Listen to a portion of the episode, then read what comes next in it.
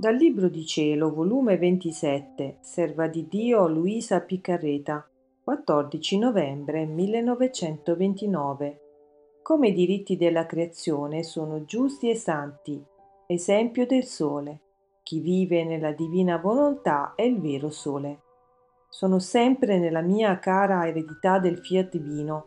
Quanto più dentro vi sto, più sento d'amarla. Quanto più cammino in essa, tanto più si scopre. Più si fa conoscere, mi dice, vivi sempre nella tua preziosa eredità che con tanto amore ti è stata data. Essa è tua, sarà sempre tua, inseparabili da te. Ne permetterò mai che la mia piccola figlia non senta il palpito della mia luce, il respiro della mia aria balsamica, la vita della mia divina volontà. Ma mentre la mia piccola mente si perdeva nel voler divino, il mio amabile Gesù, uscendo da dentro la stessa luce del Fiat divino, mi ha detto: figlia mia, come il sole, perché possiede la forza dell'unità della sua luce datagli dal suo creatore, essa non è soggetta a dividersi, neppure a sperdere una piccola stilla della sua luce.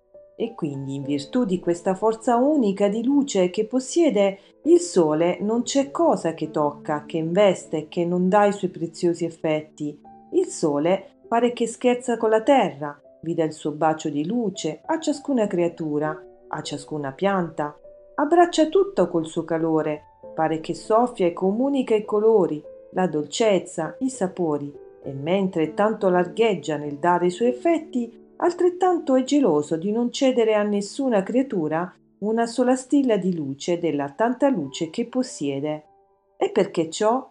Perché vuole mantenerne i diritti della sua creazione e nulla sperdere di ciò che Dio le donò.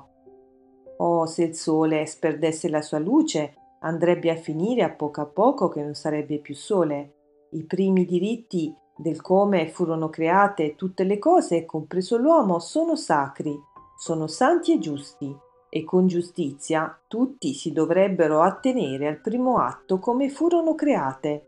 Solo l'uomo non si seppe mantenere il grande onore del come fu creato da Dio, ma le costò troppo caro, e perciò sopra di lui piovero tutti i mali. Ora, figlia mia, chi vive nella mia divina volontà possiede i diritti della sua creazione e perciò vive più che sole nell'unità del suo creatore. Lei è la riproduttrice degli effetti dell'unità divina.